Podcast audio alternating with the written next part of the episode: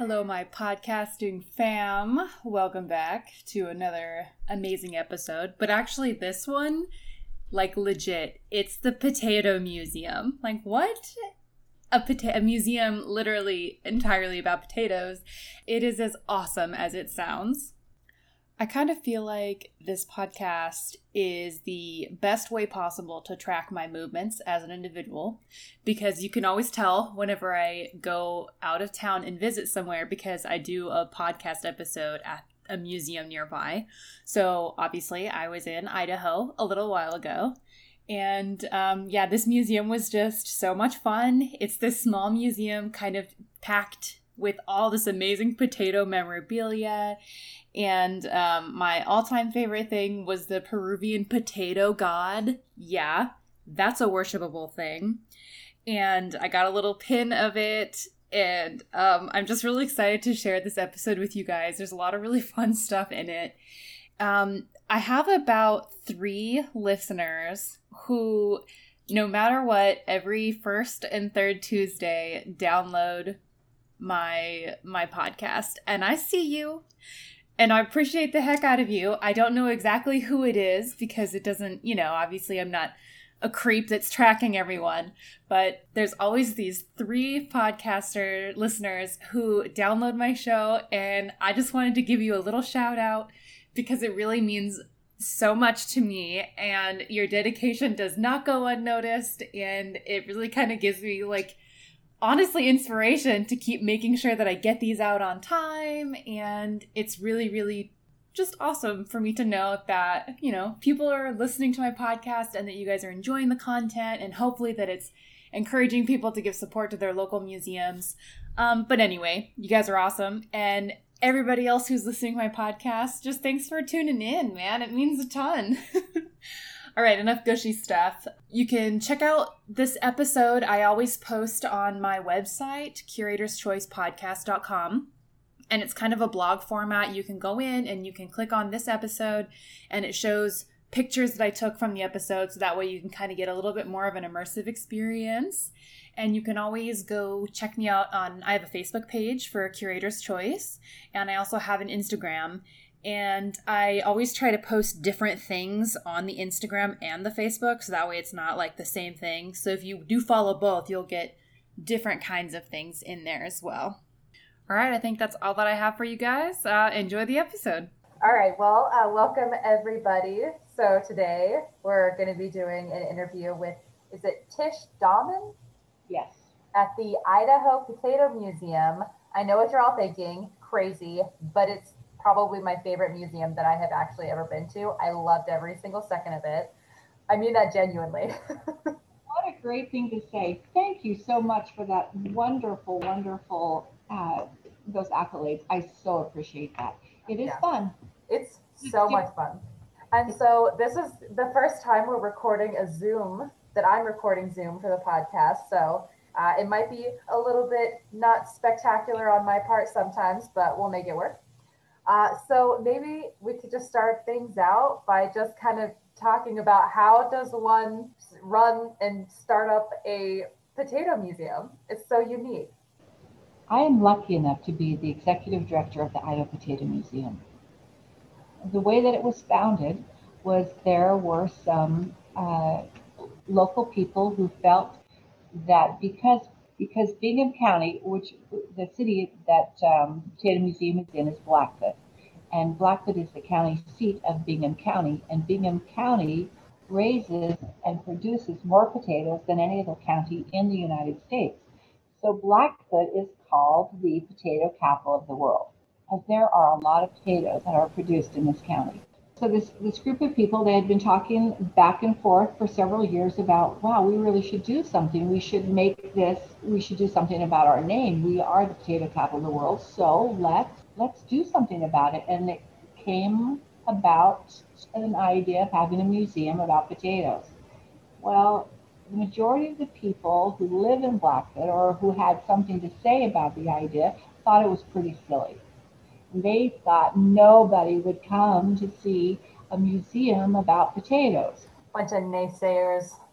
Yeah, fortunately, well, I think that's really typical about any area, or people just don't really think that they are interesting, that they're the same, that their life or their their world is is the same as anybody else's, and they're not interesting, when in fact there are so many different factors about your culture, your your small or your region, that that make you stand out from other areas. And something that is really cool too is the fact that culturally, Idaho potatoes are such a big deal in Idaho. But I mean, everybody knows about potatoes. Everybody loves potatoes. There's a million different ways to cook potatoes. Potatoes are important to almost everyone. Yeah, absolutely. It's the fifth most important food crop out there. So potatoes originally, where did they originate? Because I know that everyone, that even that I've talked to after bringing up the Potato Museum, they were like, oh, Ireland. I, the Irish were the ones who built the potato. How can they not come from Ireland, right? Yeah, exactly. Yeah, they come from Peru. They come from the um, Andes Mountains in South America, and they are they are part of the nightshade family, so they are poisonous, right? Isn't that oh wow! I didn't know that at all. I know, and you can. And tomatoes are part of the nightshade family, so are petunias. But you can take a tomato plant, and you can graft it on top of a potato plant, and you can get a pomato. You can grow tomatoes on the top and potatoes on the bottom. Potatoes are like amazing. For all those horticulturalists out there, do it. I think I'm gonna have to try that this spring. It is the best, and you can actually buy that plant. It's a little expensive. It's about twenty-four dollars, but you can buy it online, and it, it's called a pomato. Isn't that the best? That's that's really cool. So you, they're part of the nightshade family. We know that nightshade's toxic. So is it just like the, the green parts, the, the upper part of the plant is toxic? Well, originally, I think the entire plant was, um, like when, when we go all the way back to its origins, the, the entire plant, I think, was um, somewhat toxic. Not toxic enough to, to actually kill you, at least the tubers weren't, you know, because the potato's a tuber.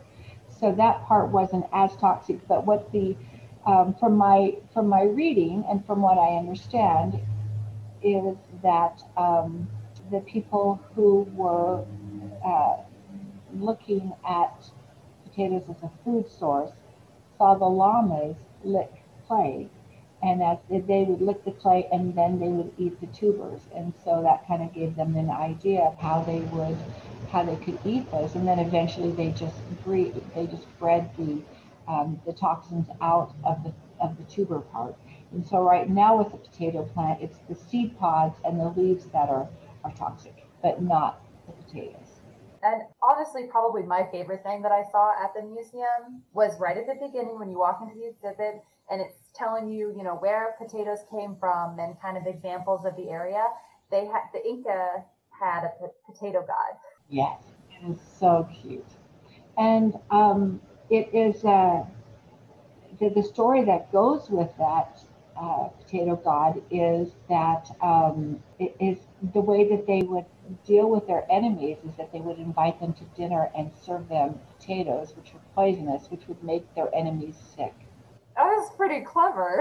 I mean, it's wrong, but you know. But but but I mean, if it's a, it's your enemy, if it's a mortal enemy, then definitely. I I, I mean, if your safety was. If your safety of your community was was at risk, well then, yeah, you could see something. Call upon the potato god. Yeah. So we know now, the many people probably didn't, but now we know that the potato actually came from Peru. So what was kind of the path for it to become this global crop? I think that once it hit, it, it went to Europe and then to China. Eventually, I think in the seventeen hundreds, it made it to the, no, the late sixteen hundreds, it even made it to the United States. And that's one of the cool things about actually going to the museum is you guys have a nice kind of mural that shows like the different timelines and the different eras, because, I mean, once it started to kind of spread, it really spread everywhere. Right. But it, but I think it was, it's interesting to know that it, it didn't really spread as a food, it wasn't accepted as a food source immediately. It took about one hundred fifty years for it to, um, for Europe to truly adopt it as a food source. it was during the reign of um, uh, Louis the Sixteenth and Marie Antoinette. They she used to wear the potato flowers in her hair. I mean, they would do all these different, almost like public service announcements. Exactly. Yeah, and that, that's exactly right. A public service announcement. They they had all these P R events to um, to make the the potato more palatable to the. Cause it's just like. Because it was in the nightshade family. And if you remember back in the day, pewter and tomatoes, they did not mix, and they could, but people didn't understand the chemistry between the two of them, and they would, um, they would make, it would make people ill. So they, really? uh, yeah, so, so it just, it just took a little bit of time for um, the Europeans to understand the potato as a food source and then how good it was. And also, it, it was a, the most important thing that it was able to put, be able to put all of your property into production. So you could grow wheat and potatoes at the same time, and then the next year you would just switch over because the because all of your diseases or the nutrients that it would it, your wheat takes from the soil, and all of the diseases that feed off the wheat wheat do not feed off of the potatoes. And so when you switch them, you don't have to let your property rest. And then if you had a terrible storm that came through, which destroyed your wheat crop, you would still have your potato crop. Yeah, so you could make it.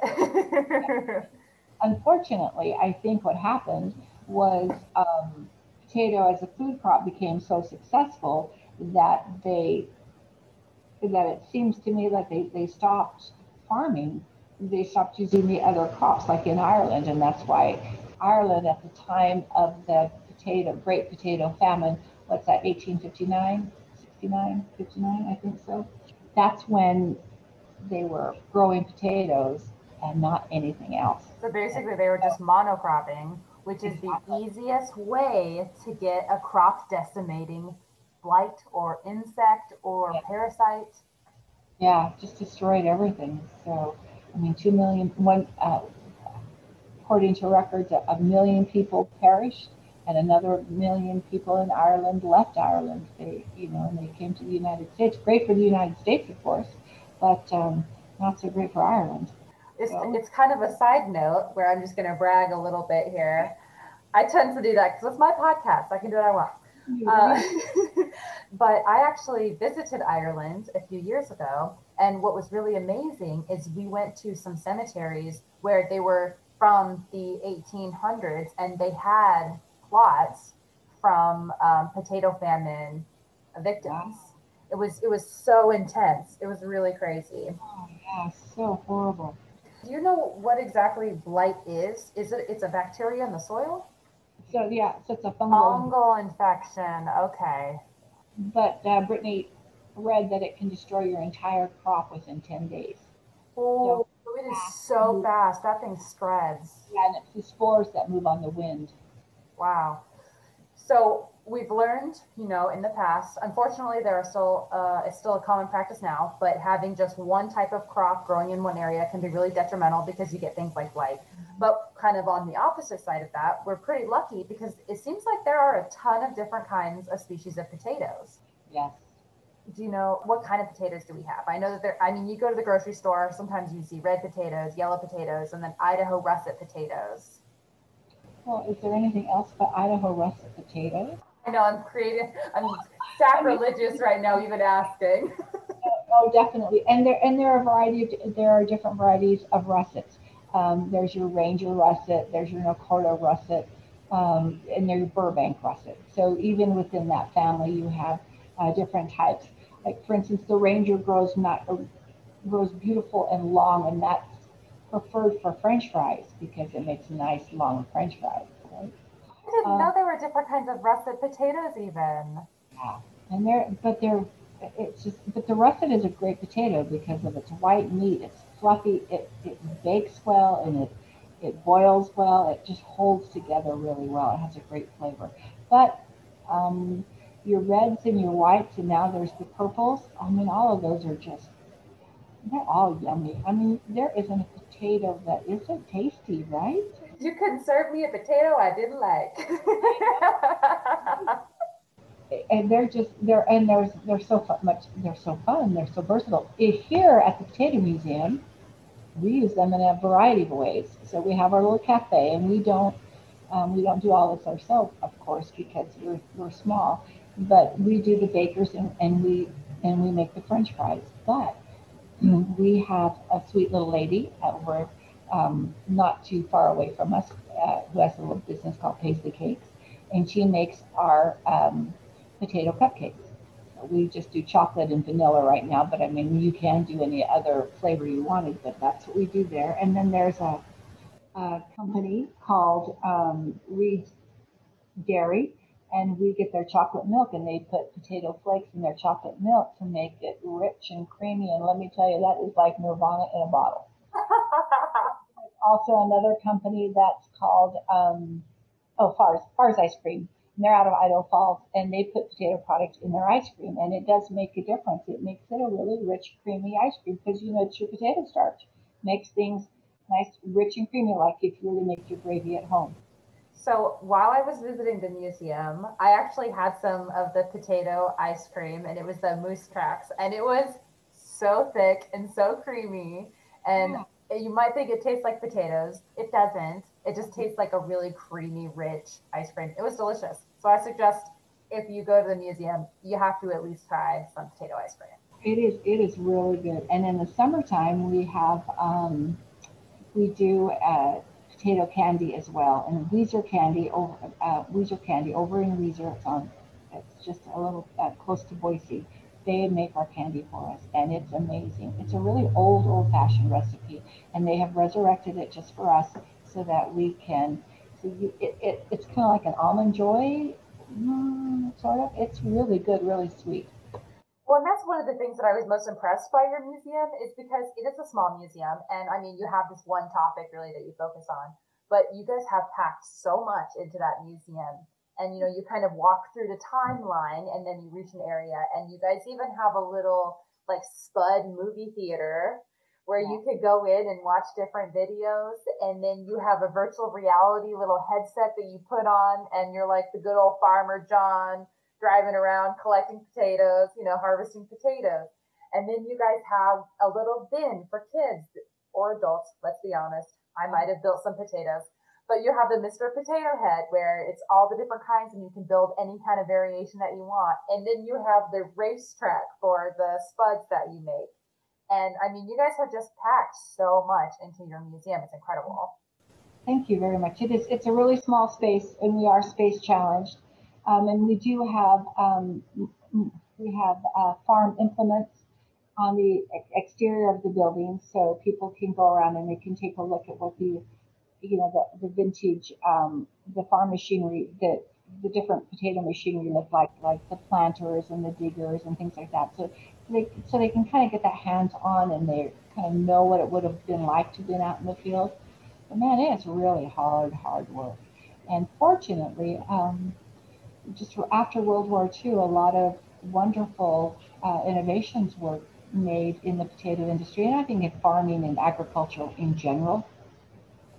So we had a couple of really great innovations that happened right here in Blackfoot and in our in this county that totally changed the potato industry. One of them was uh, the Spudnik Scooper, and that was created by uh, or invented by two young men who were spending their days shoveling potatoes in and out of cellars, and they just took exist existing technology, which was a conveyor belt, and adapted it so that they would, instead of shoveling potatoes from the truck to the cellar, they would then be able to just convey those um, potatoes from the truck into the cellar. It made a huge difference, but not just in um, labor and, and of course what it did to your back, but what it, but what it, but in handling the potato itself. I mean, it was less bruised.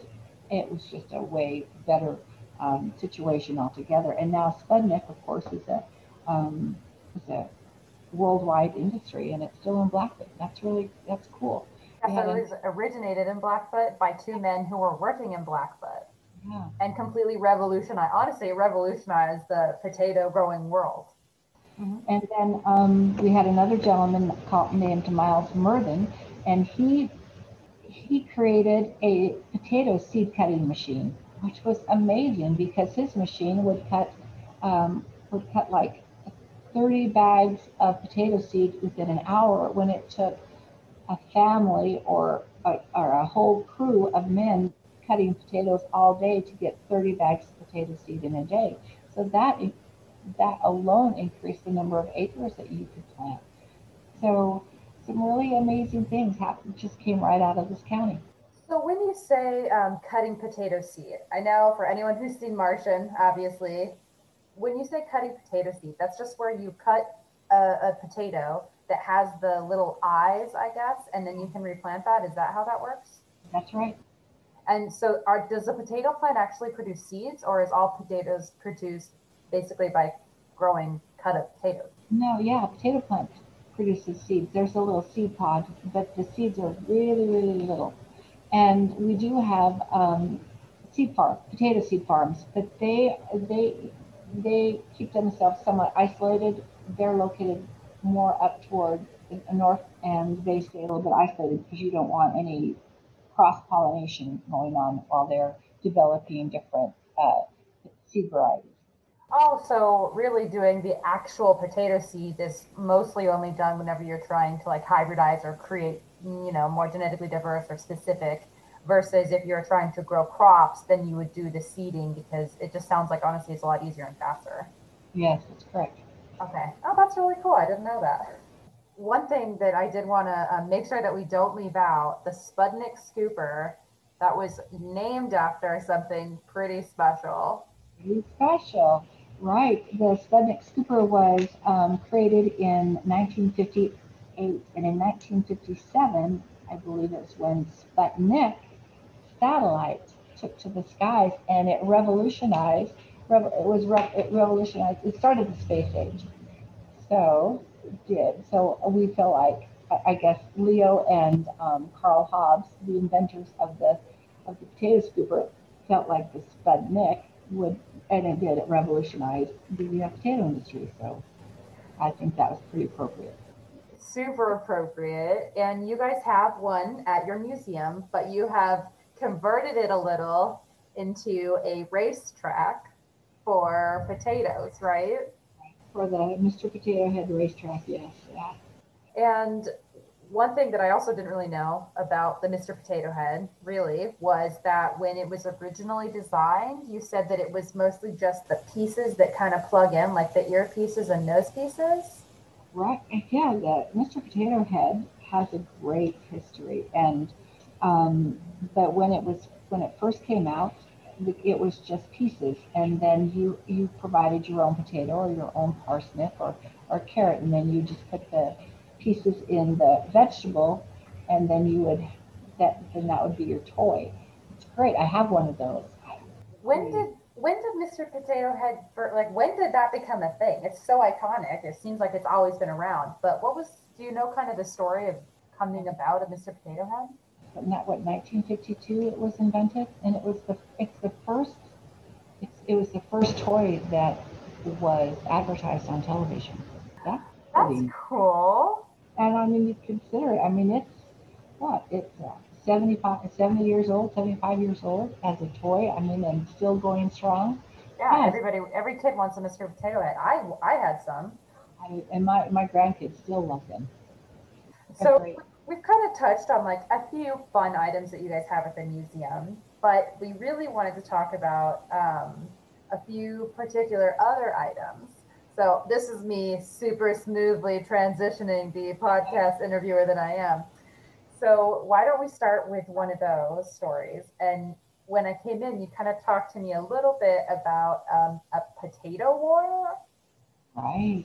Oh, the famous potato war. So I started researching these. Uh, I wanted to do the postcards during World War Two because I...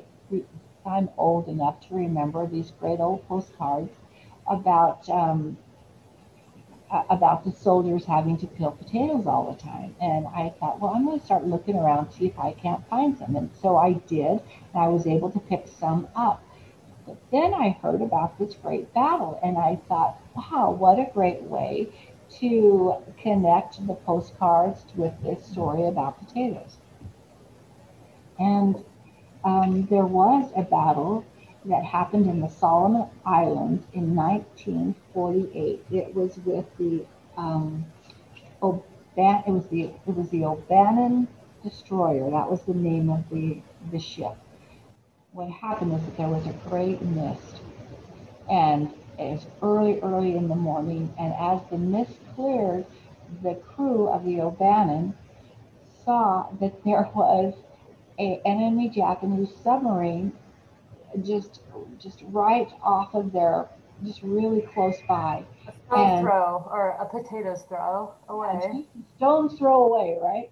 And um, they uh, they were sleeping. Their, the submarine crew was sleeping on deck, or at least a portion of them. Well, in order to to get far enough away to um, to make a to make a, a weapon strike, they they needed a little bit of time to back away, and so they grabbed what they had, which were potatoes, and they lobbed potatoes at this Japanese submarine crew. Well, just waking up the Japanese, the, the poor fellows, they didn't know what what was coming at them. They just, but they made a horrible thud when they hit the when they hit the submarine, and so they thought they the the crew of the uh, destroyer was lobbing grenades at them. But it gave them just, it gave um, the O'Bannon crew just enough time to get away, to just back enough away to ram the submarine and then to sink them with uh, some depth charges. But that's an actual story. That is crazy. A potato war. Who knew? I didn't. I know. Potatoes are fabulous. Everything from vodka to French fries, right? They're, they're so important. We have, uh, I, I remember walking around through the museum as well, and there was a dried up whole potato that had a signature on it. And I remember kind of reading about that one and thinking, like, this poor guy. I know it. How can you, I mean, all your life you spend trying to become a great political figure. You reached your pinnacle as the vice president of the United States, and you are remembered for misspelling potato, right? Poor Quayle. Quayle, Dan Quayle, right? Dan Quayle, yes. Poor man.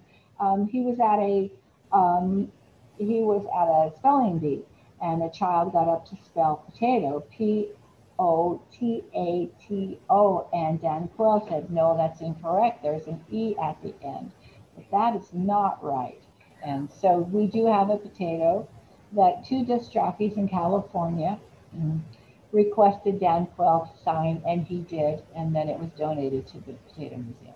So we're lucky we have a signature on a potato. And I think that this was really unfortunate as well, because I remember you saying at that time he was kind of, you know, he kind of had the social media against him a little bit, you know, calling him dumb and stupid, right. You know, I mean, everybody has those sides, but he was getting it pretty harsh. And then this poor guy was just reading from a prompter and ended up sealing his own fate. And I mean, it just seemed like that he just got ravaged. Bad luck, right? So bad luck. I mean, oh, oh but. Man. So you guys have that there. And the, the radio guys that gave it to him to sign, was it like a joke? Were they like, oh, haha, you, you messed this up. Will you sign our potato? No, I think it was just a joke. But but through it all, Dan Quayle, I believe that he showed true grace and, and sportsmanship. Um, you know, he he was able to take a joke, right? I mean, yeah, and you guys have a letter there that kind of talks a little bit about what he says, and he addresses it, and yep. I, and to sign the potato at all instead of just hucking the potato back at him, I mean, he clearly had at least a good sense of humor. Yeah. Do you believe he signed it with an E at the end? Yeah, he was a really good sport. Yeah, he was, and it's this worked out really perfect because um, my uh, boyfriend was watching the inauguration. And he mentioned something, and he was like, oh, I, I had to look up who this person was. I didn't even know who this vice president was. It was Quayle. And I was like, you will not believe what I just learned about this man. So it was it was kind of fun to pull it together in real life, you know. There. So there were two things that I did want to touch on briefly, just because I found them really fun. Uh, and when you first walk in, there's a picture of Marilyn Monroe wearing a potato sack. Mm-hmm. Mm-hmm. I'm assuming that's some kind of P R campaign. Well, I, originally it wasn't. So what happened is that she attended, um, a, when she was just a starlet, she attended a Hollywood party. I'm assuming it was a red dress, and that's what the write-ups uh, indicate. And there are two stories. One of them is that a male reporter said uh, she was so gorgeous that she could, she would make a potato sack look, look beautiful. And the other one was a woman reporter was really catty and said she ju and said Marilyn just looked um, and she that she looked uh, pretty slutty, right? Yeah. And, and then a male reporter came back and said she was so beautiful that she would make a potato sack look right, look beautiful. And so her publicist got a hold of it. She she posed in the potato sack. Earl Thiessen is the was the photographer. And if you Google Marilyn Monroe potato sack, all of those photos will come up. And she is. She's beautiful. She makes it look great. She rocks it totally. She, way, to, way to stick it to them. Stick it to the catty people. To defend yourself like that, because I mean, and she could. She could do whatever. And I I feel uh, you know, after all these years and since her passing, that we really still exploit her, but I there she has a mystique about her that's just amazing. Mm-hmm. Yeah, wonderful in a potato sack or on the movie screen, right? She's just great. She is timeless. Definitely. And I did mention earlier your uh, your potato little theater, you know, the movie theater oh, that yeah. you guys have in there. And I did sit in there and watch a few, and one that I. I don't know if this was the appropriate response, but it had me laughing my butt off. And it was the Idaho Potato Field Force. And I have their comic. I, it's so funny and cute. And I just would feel it'd be a great disservice to not at least touch on that during this podcast episode. So the Field Force are, are actual people. And the Idaho Potato Commission, and we have got to acknowledge what a great job they do in promoting Idaho potatoes. I mean, everybody associates Idaho with potatoes, and that's because of the Idaho Potato Commission, and they have been actively um, promoting potatoes since nineteen thirty-seven. So what they did, and I'm not sure who had the idea or the field force, but their field force are gentlemen, are the sales representatives of the Idaho Potato Commission who go out and find and, and sell great big batches of potatoes like to um, grocery store chains and um, uh, restaurant chains. And so that they, they sell those contracts. And I just think it was amazing whoever came up with the whole idea of field force. It's, it's great. Well, it's adorable. I mean, you look through it and basically it's just, it's these four guys turned into superheroes. They're potato superheroes. They have all these superpowers and they just basically go around like talking mad potato, you know, and like looking through this, this cartoon that I have right here, they help a, you can always count on Kent to rise to the occasion. I could give your sales a lift too. And it's where he's in the plane and he's like carrying the plane. And I mean, I don't know. It's it's just a really cute way to kind of. Yeah, they tied him in. They made him look awesome. And they're over here just like helping the potatoes. And they're real guys. It's awesome. So cute. They have these comic books. And then they also made little like cartoons, I guess. Right. So that, that is just so fun, and I love it. And also in, in this one um, comic that I have, there's this one scene where um, they they show up at a, a, sh a regional show in a retail store, and there's a group of women that go, wow, the legendary fearless field force, field force, let's go get a photo. And they, they walk away and just have kisses all over their face because they're like these potato superheroes, and I just love it so much. Well, thank you so much for, uh, first of all, having an amazing museum to visit, truly the highlight of museums for me. And thank you so much for being willing to do this interview with me and, and talk on the show. I appreciate you so much. Thank you, thank you, thank you for bringing us to the notice of your your listeners, and um, do an awesome job. Thank you very, very much. Appreciate it. Thank you.